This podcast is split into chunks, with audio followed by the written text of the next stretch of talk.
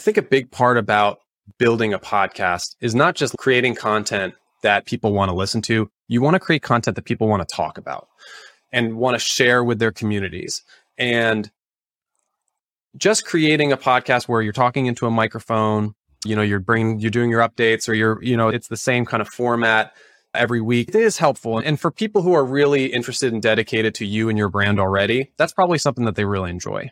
But to really take it to the next level as a tool and as a, a, conduit for interactions and communication with you and your company, you have to kind of take it to a point where there's excitement, there's dialogue, there's people coming back at you with questions. And so now we're starting conversations.